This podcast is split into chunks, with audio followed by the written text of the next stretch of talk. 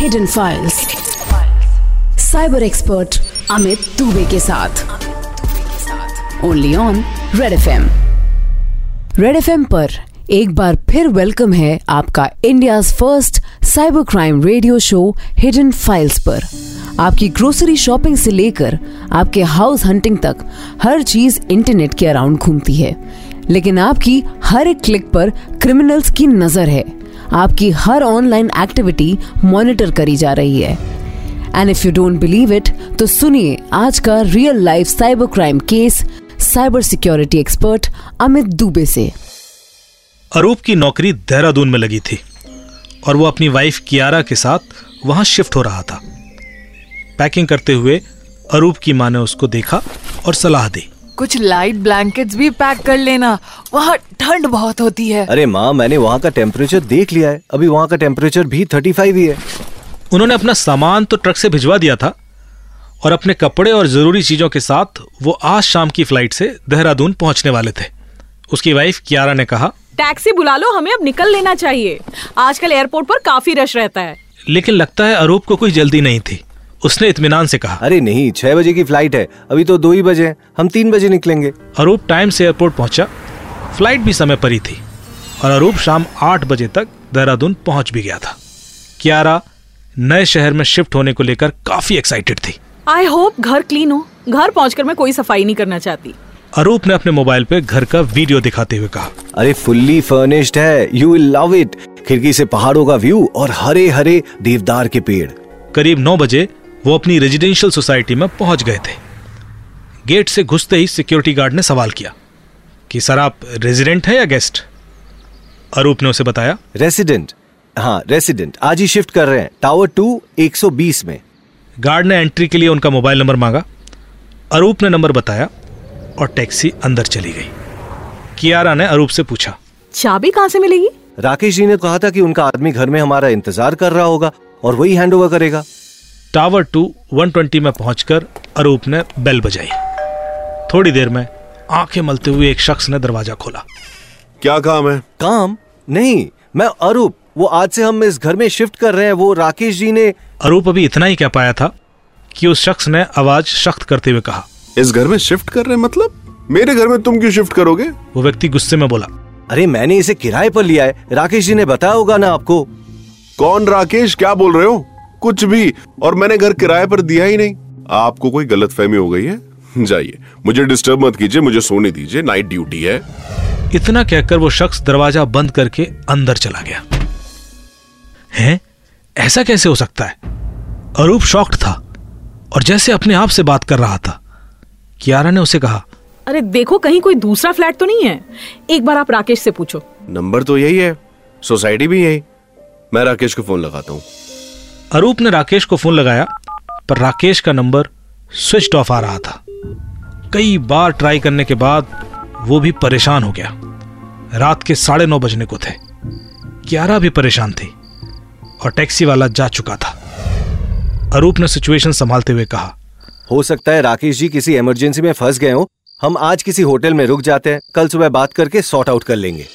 अरूप फिर से taxi book करने लगा, लेकिन कियारा काफी परेशान थी। उसे लग रहा था कि अगर राकेश जी किसी इमरजेंसी में थे तो किसी और को चाबी की रिस्पॉन्सिबिलिटी जरूर देकर जाते। ये रात होटल में जैसे तैसे कटी। अरूप को तो रात भर नींद ही नहीं आई। सुबह 7 बजे से उसने राकेश को फोन लगाना शुरू कर दिया, लेकिन फोन लगातार स्विच ऑफ आ रहा था। जब दोपहर 12 बजे तक भी फोन ऑफ ही आया तो अरूप को भी लगने लगा कि कुछ गड़बड़ है और वो पुलिस स्टेशन पहुंच गया। अरूप ने फोन करके अपने फादर को भी ये बात बता दी कि उसके साथ शायद कोई फ्रॉड हो गया है और मेरे पास ये खबर अरूप के फादर रघुवीर जी ने पहुंचाई। मैंने जब अरूप से बात की तो मामला कुछ यूं था। अरूप ने एक ऑनलाइन पोर्टल पर घर रेंट लेने के लिए सर्च शुरू की। ऑनलाइन उसने घर का वीडियो देखा और उसे एक घर पसंद आ गया। ये एक फर्निश्ड अपार्टमेंट था। दिए गए मोबाइल नंबर पर उसने राकेश जी से बात भी की और राकेश जी ने उसे घर के ओनर सुभाष जी से कनेक्ट कर दिया। सुभाष जी मलेशिया में रहते हैं, इसलिए उन्होंने वीडियो कॉल पर अरूप से रेंट फिक्स कर लिया। इनफैक्ट राकेश जी ने अरूप को वीडियो कॉल पर घर दिखा भी दिया और इसके बाद अरूप ने दिए गए नंबर पर सुभाष जी को 2 महीने की सिक्योरिटी मनी और 1 महीने का एडवांस रेंट यूपीआई से पे कर दिया। और अब ना राकेश जी का फोन लग रहा था और ना ही सुभाष का। पहली नज़र में ये समझ आ रहा था कि अरूप एक online house renting web portal के चक्कर में लुट चुका था। पुलिस कंप्लेंट हो चुकी थी और हमने जांच शुरू कर दी थी। मैंने एक केस जब अपनी वाइफ कुमुद से डिस्कस किया और बताया कि देखो कैसे घर किराए पर देने के नाम पर लोग दूसरों को लूट रहे हैं, तो उसने कहा, कमाल है, मतलब कोई घर नहीं और घर रेंट पे चढ़ा दिया। मैंने कहा, राकेश के नंबर का केवाईसी और उसके बैंक अकाउंट का केवाईसी सब किसी और के नाम पर है। कुमुद ने सलाह दी, राकेश ने अरूप को वीडियो कॉल पे एक पूरा घर दिखाया था, मतलब कोई घर है तो जरूर। अब ये देखने की कोशिश करो कि ये घर है कहाँ। ये क्लू बढ़िया था। मैंने वेब पोर्टल पर दी गई उस घर की सारी तस्वीरें डाउनलोड की और उसको बारीकी से एनालाइज करना शुरू किया। रिवर्स इमेज सर्च से हमें ये तो पता लग गया कि राकेश ने इस घर की तस्वीरों के साथ अलग अलग वेबसाइट पर एडवर्टीजमेंट पोस्ट किए हुए हैं और हर बार घर का एड्रेस अलग अलग जगह बताया है। एक बार देहरादून, एक बार जयपुर और एक बार बेंगलोर। मतलब संभव था कि राकेश इनमें से किसी भी जगह ना हो। कमाल की बात यह थी कि ये सारे एडवर्टीजमेंट ऑलमोस्ट एक ही टाइम पर पोस्ट किए गए थे और उन सबसे लिंक्ड मोबाइल नंबर और ईमेल आईडी भी एक ही था। उन पोर्टल से हमने ऐड पोस्ट करने वाले की डिटेल्स मांगे कि ऐड जहां से पोस्ट की गई है उसका आईपी एड्रेस, जितनी बार पोस्ट करने वाले यूजर ने इस अकाउंट को एक्सेस किया है उसका एक्सेस डिटेल्स जैसे आईपी लॉग्स, उससे लिंक मोबाइल नंबर और ईमेल आईडीज भी मांगे। वेबसाइट से हमें आईपी लॉग्स, ईमेल आईडी और मोबाइल नंबर्स भी मिल गए थे। ईमेल आईडी जीमेल का था, सो अगली रिक्वेस्ट हमने गूगल और टेलीकॉम ऑपरेटर्स को भेजी। गूगल से मांगा गया कि इस ईमेल के लॉगिन डिटेल्स और इससे लिंक मोबाइल नंबर और कोई दूसरा ईमेल आईडी भी अगर हो तो वो प्रोवाइड करें। और टेलीकॉम ऑपरेटर से उन आईपी के आईपी डिटेल्स रिकॉर्ड मांगे गए। इन आईपी डिटेल्स रिकॉर्ड से हमें यह पता पड़ता है कि जिस भी क्रिमिनल का ये आईपी है उसने अपनी डिवाइस से और क्या क्या ऑनलाइन एक्टिविटीज की होंगी। तस्वीरों को एनालाइज करते वक्त मैंने नोटिस किया कि एक तस्वीर किचन की है और उसमें रेफ्रिजरेटर के ऊपर कुछ मैग्नेट लगे हुए थे। इन मैग्नेट के बीच में एक स्लिप भी लगी थी और हमने उस फ्रेम को एनहांस कर उस स्लिप को पढ़ने की कोशिश की। उस पर कोई मोबाइल नंबर तो था पर कुछ भी क्लियर नहीं हो रहा था। क्रिमिनल के इतना पास होते हुए भी हम ज्यादा कुछ नहीं कर पा रहे थे। इस सिचुएशन में जब इतना नजदीक आके क्रिमिनल छूट रहा हो तो काफी निराशा होती है, पर कई बार डेली लाइफ की एक्टिविटीज भी कुछ ना कुछ क्लू दे देती हैं।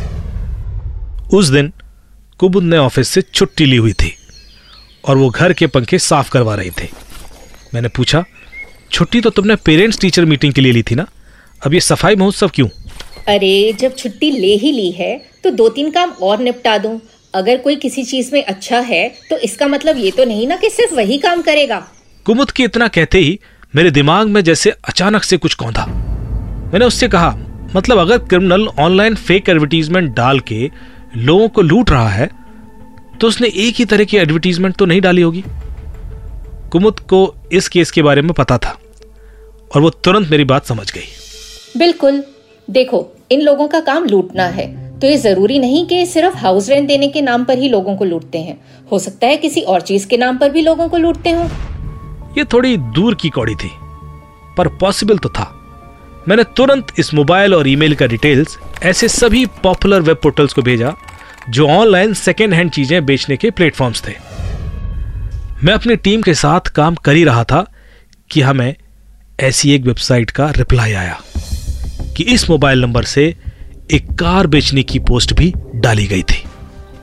कार की फोटो ऐसे खींची गई थी कि उसका नंबर क्लियर नहीं आ रहा था, पर यहीं क्रिमिनल से गलती हो गई। कार की फोटो खींचते वक्त पीछे खड़ी एक बाइक भी कैप्चर हो गई थी और उस बाइक का नंबर थोड़े से इमेज एनहांसमेंट के बाद क्लियर हो गया। बाइक का नंबर ट्रेस करते हुए हम उसके मालिक तक पहुंच गए और जब मालिक को ये फ़ोटो दिखाई तो उसने उस वर्कशॉप को पहचान लिया जहां इस कार की फ़ोटो खींची गई थी। ये बाइक वाला उस कार वर्कशॉप पर बाइक की बैटरी बदलवाने गया था।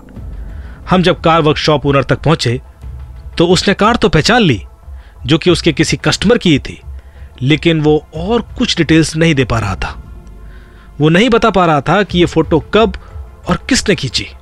ये तय था कि फ़ोटो करीब 17 दिन पहले खींची गई थी जब ये कार इस वर्कशॉप में सर्विसिंग के लिए आई थी, पर ये फ़ोटो खींची किसने ये कोई नहीं बता पा रहा था। फ़ोटो कार के करीब हर एंगल से ली गई थी और ये फ़ोटो सेशन बड़ी तसल्ली से हुआ होगा, तो ये मानना कि यहाँ वर्कशॉप में किसी को पता नहीं होगा थोड़ा मुश्किल लग रहा था। आगे की जांच अब फिर फंस गई थी। इस केस के इन्वेस्टिगेशन ऑफिसर इंस्पेक्टर गजेंद्र अभी इधर उधर पूछताछ कर ही रहे थे कि ये चाय वाला लड़का वहाँ आया। चाय पियेंगे साहब? उस बच्चे ने बड़े आत्मविश्वास के साथ पूछा। गजेंद्र जी ने पूछा, कितने की है? स्पेशल चाय 20 रुपये। अचानक गजेंद्र जी को दिमाग में कुछ कौंधा और उन्होंने उस चाय वाले बच्चे को वो कार की फ़ोटो दिखाई और पूछा, करीब 17 दिन पहले इस वर्कशॉप पर ये फ़ोटो खींची गई है, बता सकते हो किसने खींची? बच्चे ने फ़ोटो देखी। ये रोहित और उसके दोस्तों का काम है साहब, वो अक्सर यहाँ आके गाड़ी की फ़ोटो खींचते रहते हैं। गजेंद्र जी के दिमाग में लाइट जल चुकी थी। अच्छा, कहाँ रहता है ये रोहित? यहीं 2 गली आगे। इंस्पेक्टर गजेंद्र ने कहा, जरा हेल्प करो हमारी, उस रोहित के घर तक ले चलोगे? अरे साहब चाय तो पी लो पहले। गजेंद्र जी ने उस चाय वाले को कुछ पैसे पकड़ाते हुए कहा, ये पैसे पकड़ो और चाय रोहित से मिलने के बाद पियेंगे। चाय वाले छोटू की मदद से रोहित पकड़ा गया। उसके पास से लैपटॉप और 12 मोबाइल बरामद हुए, कई सारे एनोनिमस बैंक अकाउंट्स और सिम कार्ड्स भी। ये लोग फर्जी एडवर्टीजमेंट डाल के लोगों को लूटा करते थे। अरूप की बात जब रोहित से हुई तो वो उसको पहचान गया। अरे ये तो राकेश, हमारी तो वीडियो कॉल हुई थी ना। अरूप के पैसे तो वापस मिल गए और उसे देहरादून में दूसरा घर भी मिल गया, पर आप लोगों के साथ ऐसा ना हो इसके लिए ध्यान रखें। कभी ऑनलाइन घर या ऑनलाइन कोई भी चीज लेते वक्त अच्छी तरह से जांच पड़ताल जरूर करें। जब तक फिजिकली चीजें देख ना लें ऐसी किसी भी चीज के लिए कोई भी एडवांस भुगतान कभी ना करें। याद रखें, ऑनलाइन स्पेस में साइबर क्राइम से बचने के लिए सतर्कता ही बचाव है। सेफ रहें, सुरक्षित रहें। अरूप के पैसे तो वापस मिल गए और उसे देहरादून में दूसरा घर भी मिल गया, पर आप लोग इस तरह के क्राइम से कैसे सेफ रह सकते हैं बताएंगे cyber security expert Amit Dubey. Arup की तरह लाखों लोग ऑनलाइन वेबसाइट से घर ढूंढते हैं। अगर आप भी उनमें से हैं तो जरा इन बातों का ख्याल रखिए कि चाहे घर रेंट लेना हो या खरीदना हो, आप किसी भी ऑनलाइन प्लेटफॉर्म को यूज कर रहे हो, पर याद रखिए वेरिफिकेशन बहुत जरूरी है। किसी भी प्लेटफॉर्म पर फेक यूजर्स आके फेक प्रोडक्ट्स की लिस्टिंग भी कर सकते हैं। कहीं ऑनलाइन कार खरीदने के चक्कर में कोई लुट जाता है तो कहीं घर खरीदने के चक्कर में। मैं यहाँ सलाह देना चाहूँगा कि आप 0 ट्रस्ट मॉडल यूज़ करें।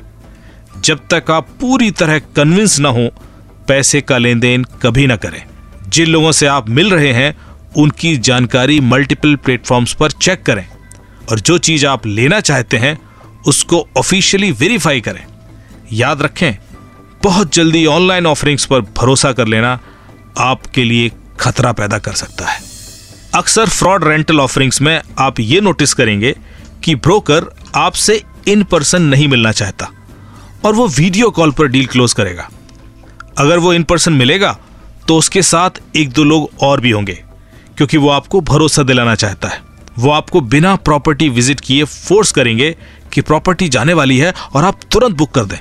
वो आपसे रेंट एग्रीमेंट और सिक्योरिटी डिपॉजिट के लिए जल्दी करेंगे और वो आपको बहुत ही अच्छा प्राइस ऑफर करेंगे। ऑनलाइन लिस्टिंग में कई सारी टाइपिंग मिस्टेक्स होंगी या ग्रामेटिकल एरर्स होंगी और आपके लिए कोई भी टेनेंट स्क्रीनिंग प्रोसेस नहीं होगा। आपको पूरी तरह ऑनलाइन लिस्टिंग को चेक करना है। लैंडलॉर्ड से जाके फिजिकली मिलें, प्रॉपर्टी को जाके खुद देख के आएं। कभी ऑनलाइन घर या ऑनलाइन कोई भी चीज़ लेते वक्त अच्छी तरह से जांच पड़ताल ज़रूर करें। जब तक फिजिकली चीज़ें देख न लें ऐसी किसी भी चीज़ के लिए कोई भी एडवांस पेमेंट न करें। याद रखें, ऑनलाइन स्पेस में साइबर क्राइम से बचने के लिए सतर्कता ही बचाव है।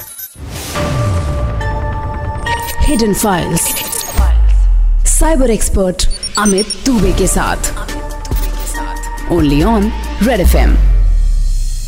ये जो online cyber crime reporting portal है ना, हर दिन इस पर करीब 5,000 से ज्यादा साइबर क्राइम रिपोर्ट होते हैं। चौंक गए ना आप? This is really huge. Hidden files पर हमारी कोशिश है कि इन केसेस की विक्टिम लिस्ट में आपका नाम कभी ना आए, और इसलिए इस शो पर हम लेते हैं साइबर सवाल। आज का सवाल हमसे पूछ रही हैं a very talented actress from Bollywood, Huma Qureshi ji. Hi guys, मैं हूँ Huma Qureshi on Red FM hidden files. और ना मुझे बहुत डर लग रहा है कि कभी अगर मेरा फोन खो गया तो मेरे सारा डेटा का क्या होगा। तो अमित जी, मेरा साइबर सवाल आपसे ये है कि कभी अगर मेरा फोन खो जाए तो मैं अपने डेटा को सेफ रखने के लिए क्या कर सकती हूँ? हुमा जी, बहुत अच्छा सवाल है आपका, क्योंकि जब भी हमारा फोन खोता है हमारी सबसे पहली चिंता जो होती है उसके डेटा को लेकर होती है, क्योंकि वो डेटा किसी भी दूसरे तरीके से रिकवर करना या मिलना बहुत मुश्किल हो जाता है। ऐसे में कुछ सजेशंस मैं आपको देना चाहूँगा जिससे न सिर्फ आप अपना डेटा सिक्योर कर लेंगे, बल्कि यदि कभी आपका फ़ोन खो भी जाता है तो आप उसको रिकवर भी कर पाएंगे। पहला, क्या आप हमेशा अपने डेटा का क्लाउड बैकअप ज़रूर रखें। ये आईफोन पर भी अवेलेबल है और एंड्रॉयड फ़ोन्स पर भी अवेलेबल है। आईफोन पर iCloud पर और एंड्रॉयड फ़ोन्स पर Google ड्राइव पर आप अपने पूरे फ़ोन का बैकअप रख सकते हैं, जिसमें आपके सारी pictures, videos, contact list, WhatsApp chats, हर कुछ होता है। हाँ, पर ध्यान देने वाली बात यह है कि ये डेटा इंक्रिप्टेड होना चाहिए। दोनों प्लेटफॉर्म पर आपको डेटा इंक्रिप्शन के ऑप्शंस अवेलेबल हैं, और उसको 2-फैक्टर ऑथेंटिकेटेड कर दीजिए ताकि कभी भी किसी को आपका पासवर्ड मिल जाए तब भी वो आपका बैकअप यूज़ ना कर पाए। व्हाट्सएप बैकअप के लिए स्पेशल इंक्रिप्शन प्रोवाइड करता है, तो आप सेटिंग्स पर जाकर व्हाट्सएप का जो बैकअप है उसको स्पेशली व्हाट्सएप के द्वारा भी इंक्रिप्ट कर सकते हैं। आप ये कर लेंगे तो इसके बाद यदि आपका फ़ोन खो भी जाएगा तब भी आपको पूरा डेटा नए फ़ोन में एज इट इज़ आ जाएगा। आपको डेटा को लेकर चिंता होने की ज़रूरत नहीं है। लेकिन आपका फ़ोन खोए ही ना, इसके लिए जो फ़ोन की लॉकिंग पैटर्न्स हैं वो थोड़ा स्ट्रांग कीजिए। फेशियल लॉक ज़रूर यूज़ कीजिए फ़ोन पर, या स्ट्रांग पिन यूज़ कीजिए ताकि यदि फ़ोन गलत हाथों में चला भी जाए तो वो किसी भी तरीके से आपके डेटा का मिसयूज ना कर पाए। फ़ोन अनलॉक करना यदि आपका फेशियल लॉक है बहुत मुश्किल होता है, तो ऐसे में ये फीचर बहुत हेल्प करता है। ये यूज़ कीजिए, अपने डेटा को और फ़ोन को सिक्योर कीजिए। Thank you so much Huma आपके सवाल के लिए। आई होप हुमा को और आप सबको अब ये बात समझ आ गई होगी कि अगर आपका फ़ोन खो जाए तो किस तरह से आप अपने डेटा को प्रोटेक्ट कर सकते हैं। ऐसे और साइबर सवाल आप हमें भेज सकते हैं रेड एफएम इंडिया के सोशल मीडिया हैंडल्स पर, रूट 64 फाउंडेशन के फेसबुक पेज पर और साइबर दुबे ट्विटर हैंडल पर। हिडन फाइल्स के और एपिसोड्स आप सुन सकते हैं रेड एफएम पॉडकास्ट पर। हम आपसे मिलेंगे अगले हफ्ते एक और real life cyber crime case के साथ। तब तक के लिए स्टे साइबर सुरक्षित। रेड एफएम बजाते रहो।